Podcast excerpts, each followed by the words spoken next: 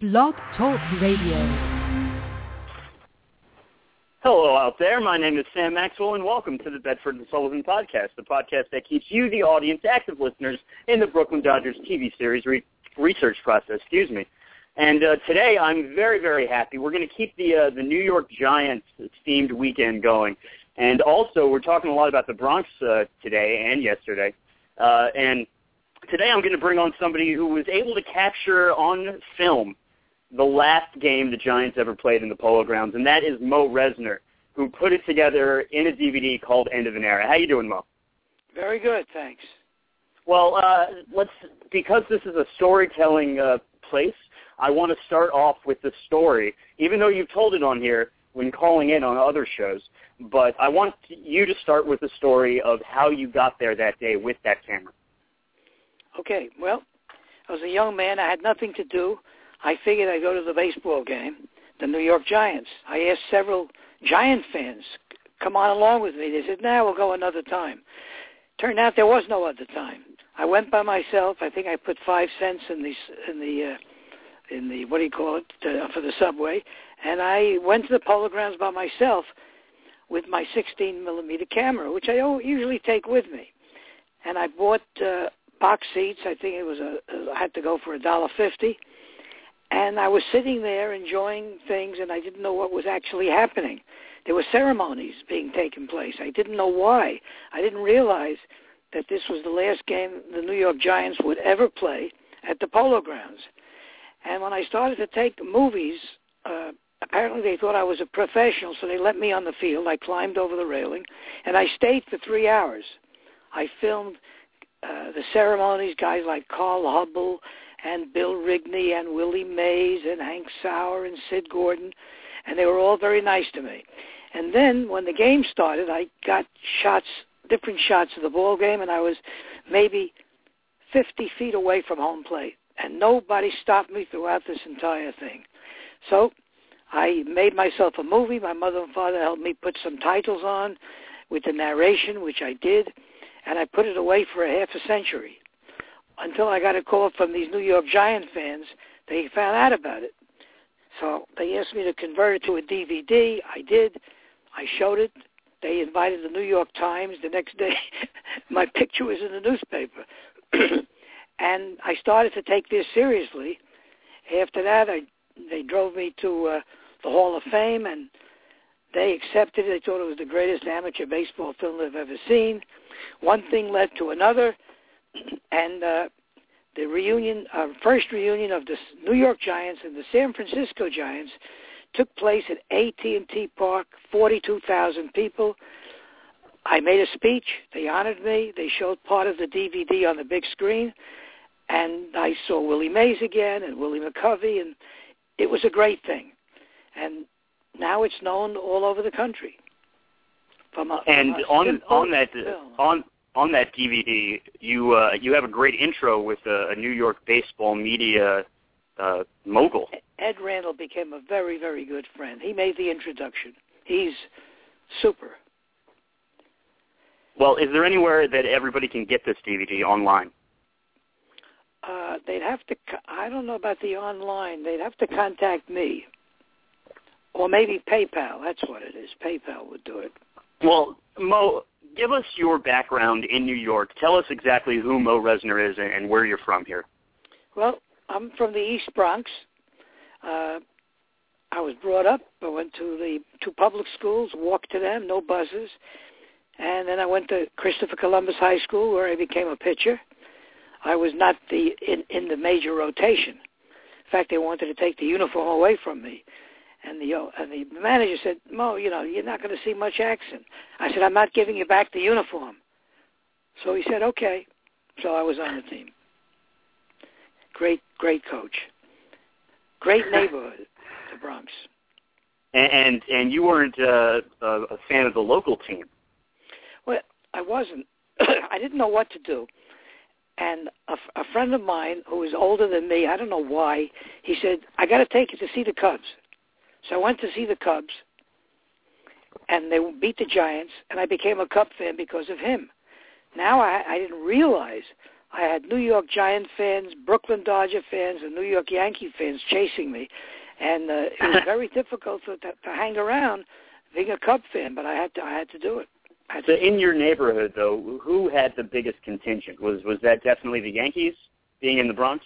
I think it was the Yankees and the Giants equally. Okay.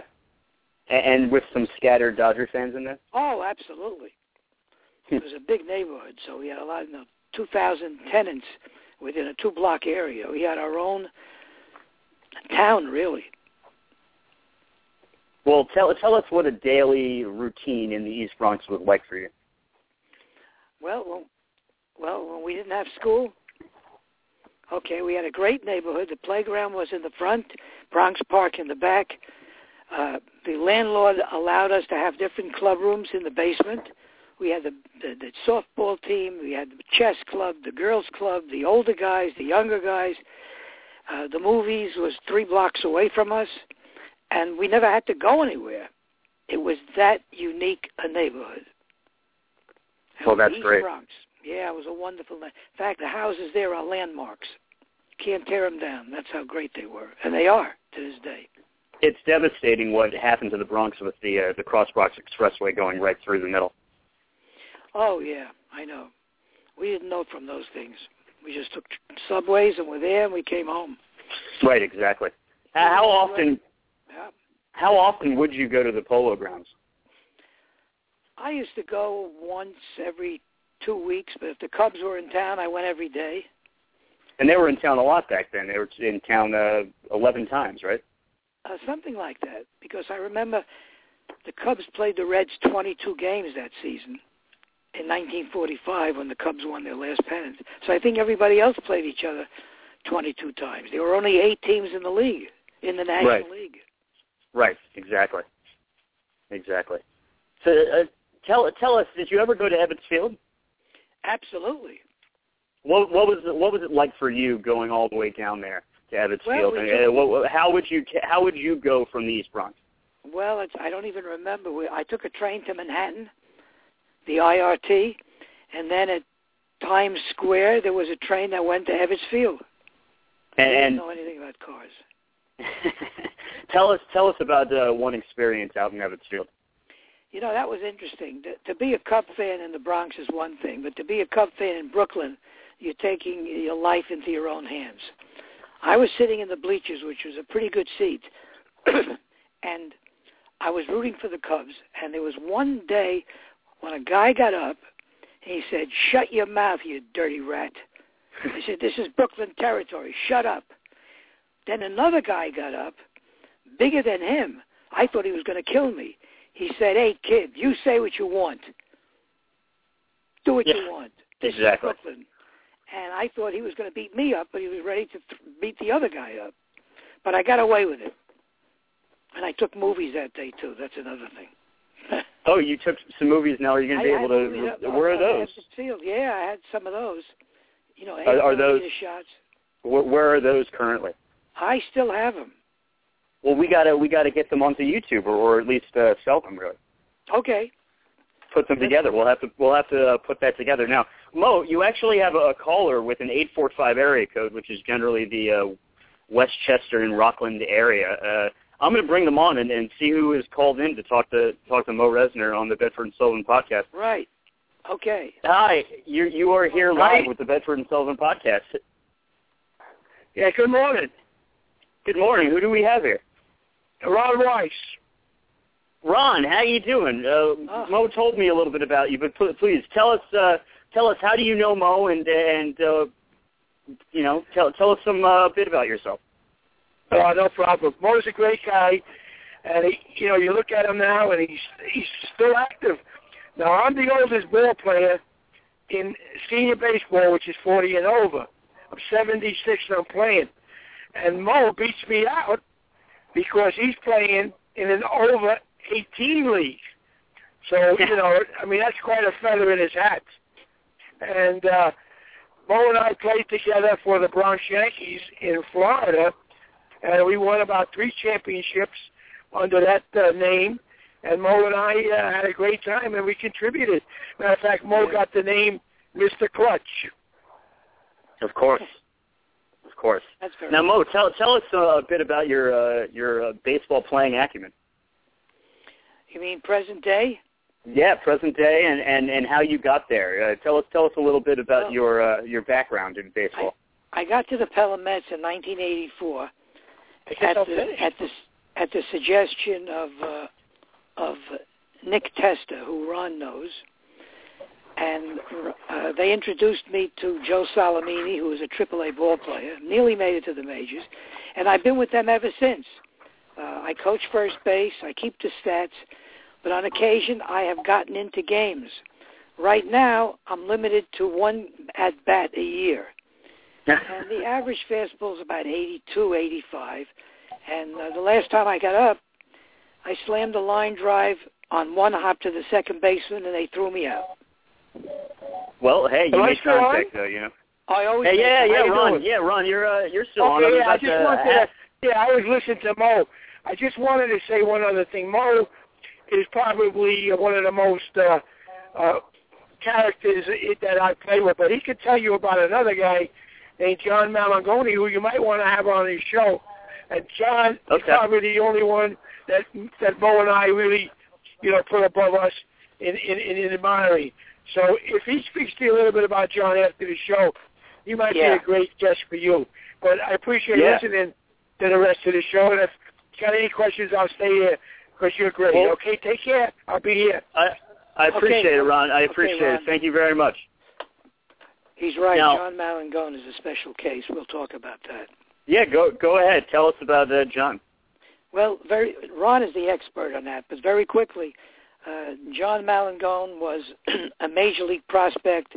He was going to replace uh, whether it was uh, or Be- not Berra, I forgot who, but uh, he made all kinds of headlines.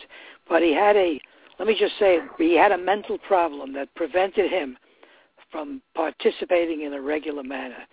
And when he met Ron Weiss, Ron uh, actually gave him his schooling and they became buddies and uh and he still played ball but not for the for the Yankees. He never went to pro ball because of the problem that he had. And it was a special problem. We can talk about it another time. But he's in good shape. He's great. And uh that's it.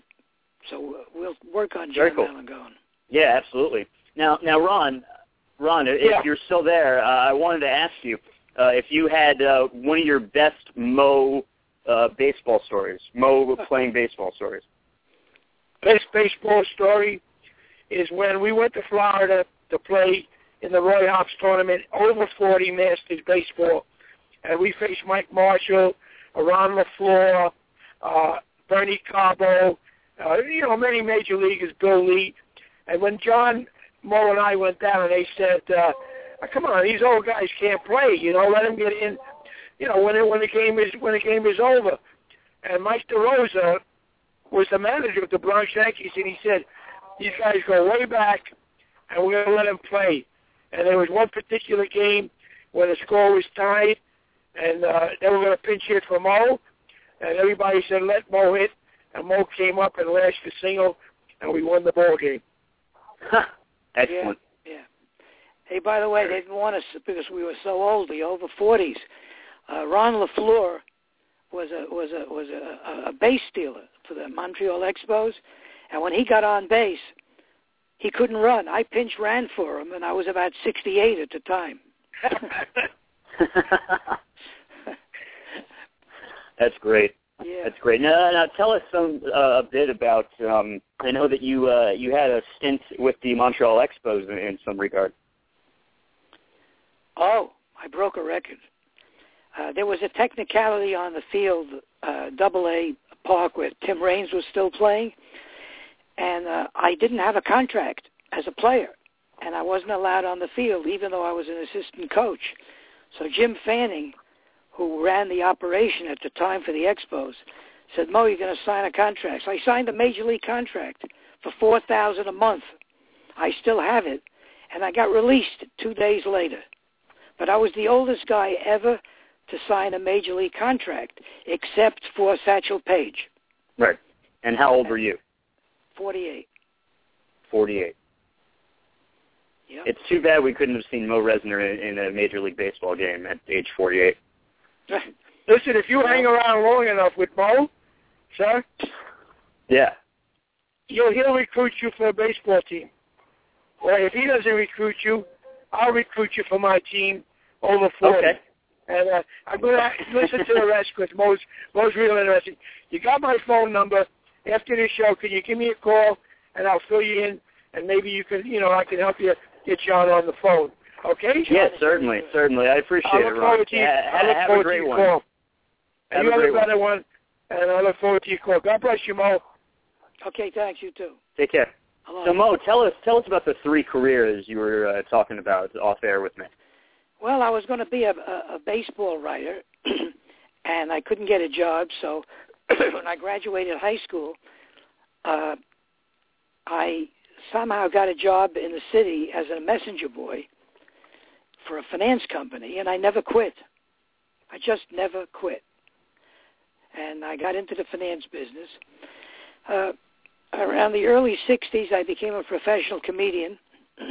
Got to forgive me for uh, this voice right now. Oh no, no, it's okay. I became a, a, a professional comedian and did all the old nightclubs uh, all over town, including Florida. And I really enjoyed myself, but I couldn't uh, make enough of a living with uh, two kids, a wife and two kids.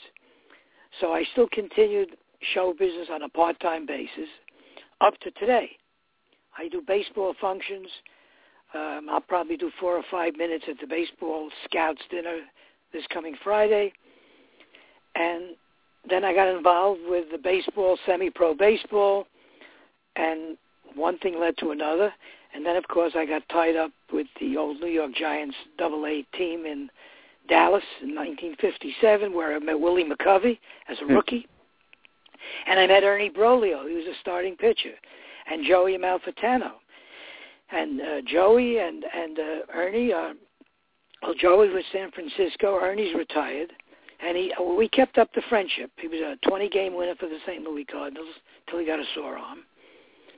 And since 1984, I'm with the Pelham Mets Baseball Club as a first base coach and take batting practice. Basically, if I can't take batting practice or something happens, I quit. As long as Right. I can swing a bat, I will be on the field. If I'm somehow I can't get it around, I will quit.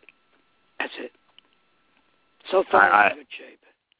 Yeah, and uh, there's some great photos. Uh, one of them that we we used of you in the Pelham Bay Mets uniform. And uh, just a little side note: what's interesting is that I'm writing a movie where uh, the the main characters at the beginning they they're from Pelham Bay and they have to they have to leave all of a sudden, and uh, so uh, that's interesting. And you know, me being a Mets fan, that that just uh, it, it's fun that that ties in as well. Uh, I took the name Pelham Mets. it's great. It's a great name. Uh, Yeah. What what kind of Mets fan base do you think is in the Bronx? Right now, Yeah, I wish I knew, but uh, I'm sure there are tons of them. yeah, Yeah. yeah. Yankees and Mets. I don't think they talk more about, any more about the Giants, unless you're over 55, and they don't talk about the Dodgers either, unless you're the same age. Although you'd be surprised, there's some there's some fans uh, out there who who are around my age, uh, who are from Brooklyn that decided uh, to be Dodger fans. Yeah. Just because I don't know, it's it's interesting. Um, but uh, I was curious if you could tell us about your your uh, interview at Yankee Stadium in 1998. Oh, well, let me tell you how that happened. Fox 5, the network channel, came down to Pelham, Glover Field, where the Pelham Mets were playing a game. You know, before the game, they interviewed me, and they talked about. Uh, I got to send you a copy of that. They talked about. Uh, do you think this guy Moe is 25? No. Is he 40? No. Is he a prospect? No. Is he over 50? Yes. Well, how old is he? He's 68 and still plays and takes batting practice. And so they interviewed me, and they interviewed a couple of players, and then they turned it over to Yankee Stadium, where Tim Raines was a member of the Yankees, and he made mention of the fact that we know each other. So it was a very nice three-minute national broadcast, and I'm still proud of it. Oh yeah, uh, absolutely. And um, I uh, I uh, I think I believe you gave me the DVD, and I look forward to viewing that. Yeah, right. Um, so, tell us a little bit more about meeting Willie McCovey back then in 1957. it's an interesting story, really. Uh, I was out with the Double A team. Willie McCovey was, uh, I think the no, there were two black players on the team, but I got to know Willie a little bit, and I said, "Let's go back to the, uh, let's go back to the uh, to the hotel, and we'll have some coffee." He says, "I can't go." I said, "All right, so let's go, let's go to, to your place." He says, "You can't go." I said, I don't understand it. He says, Moe, listen to me. There's still segregation down here in Texas. I'll see you on the field. I can't have lunch with you, and I can't have, and I can't meet with you in, in my neighborhood, in my hotel. So that's how I got to know Willie. Of course, uh, in 1958, uh, he was he did another minor league stint, and then in 1959 he joined the San Francisco Giants. And we know each other since then, but not that well. Mhm. Willie uh, saw me make that speech two years ago, and he was in a wheelchair. So Mhm. goes to show you. That speech was that speech was real special for you. Yeah, meeting Willie Mays. Uh, uh, that was uh, no Willie McCovey. 1957 was a great thrill, and everybody knew he'd be in the major leagues. Everybody. Mhm. Of course. That was a Oh. particularly good. Uh, that was a, good incident, and I had a lot of fun there too. Yeah, absolutely. Uh, We now I owned by- know. we were owned by the New York Giants. Yeah, right, exactly. I, I know. I know that you mentioned the baseball writers' dinner. Uh, that you're going to be going there doing four, four to five minutes.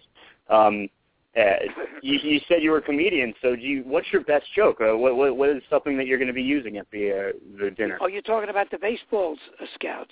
hmm The baseball, Oh, the baseball scouts, I always excuse do. me, yeah. I always do five minutes uh, at, at that affair, and a lot of times they know what I'm doing. But the best joke that I have is not even saying anything, because they introduce me as the new life, uh, the, the the new bodyguard for C.C. Sabathia. Yeah. And I walk up very tamely to the microphone, and they're laughing already. And then I go from one joke to another, and I'm out in five minutes. So what? Give give give us uh, give our listeners a joke. this this beautiful girl called me the other night. She says, "Why don't you come over? There's nobody home." I went over there. There was nobody home. oh Did you hear man, about the that's robbery? great. Did you hear about the robbery in the Chinese restaurant? No. Guy comes in, he says, "Stick 'em up. Give me all your money." The guy says, "To go." And the same guy was brazen enough to hold up a guy in the street. He says, "Give me all your money." He says, "How dare you? I happen to be a congressman." He says, "All right, give me back my money." Those are those, those, those are those are the bits. And I, I think on that note, that is a great way to end the show. Moe, I very much appreciate you coming on and, and giving us some uh, some wonderful stories. And you're Okay. certainly welcome back anytime. right. And and and you know keep keep calling in on other shows, please. Uh, we very much appreciate uh, your insight.